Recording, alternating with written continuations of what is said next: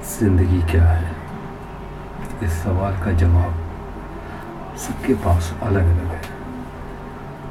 मेरी नज़र में ज़िंदगी क्या है, ये आज मैं आप सबसे शेयर कर रहा हूँ। ज़िंदगी का ताल्लुक पैदाइश से है। घर में जब बच्चा पैदा होता है, जब जन्म लेता है तो उसके साथ एक माँ का जन्म होता है, एक बाप वजूद में आता है।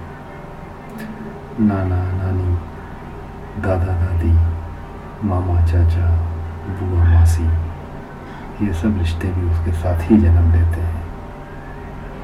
जबकि जन्म लेने वाला इन सारे रिश्तों से अनजान होता है।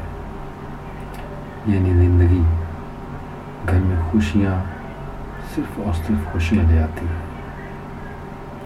मगर आहिस्ता आहिस्ता जब वो बच्चा बड़ा होता है समाज के बीच आता है तो ज़िंदगी के उतार चढ़ाव से उसका सामना होता है। सुख और दुख के साय उस पर पड़ने शुरू हो जाते हैं।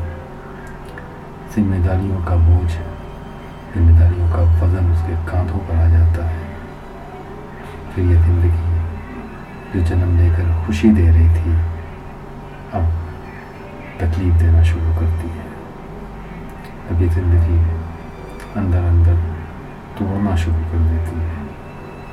वो बच्चा जो बड़ा होकर अंदर अंदर घुटन महसूस करना शुरू कर देता है।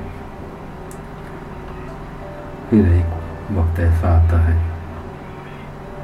कि उसे अपनी ज़िंदगी बोझ लगने लगती है। वो तन्हाई और सुकून तलाशना शुरू करता है। मगर जिम्मेदारियों में वो इतना घिरा होता है कि उसे तनहा रहने की भी फुर्सत नहीं होती।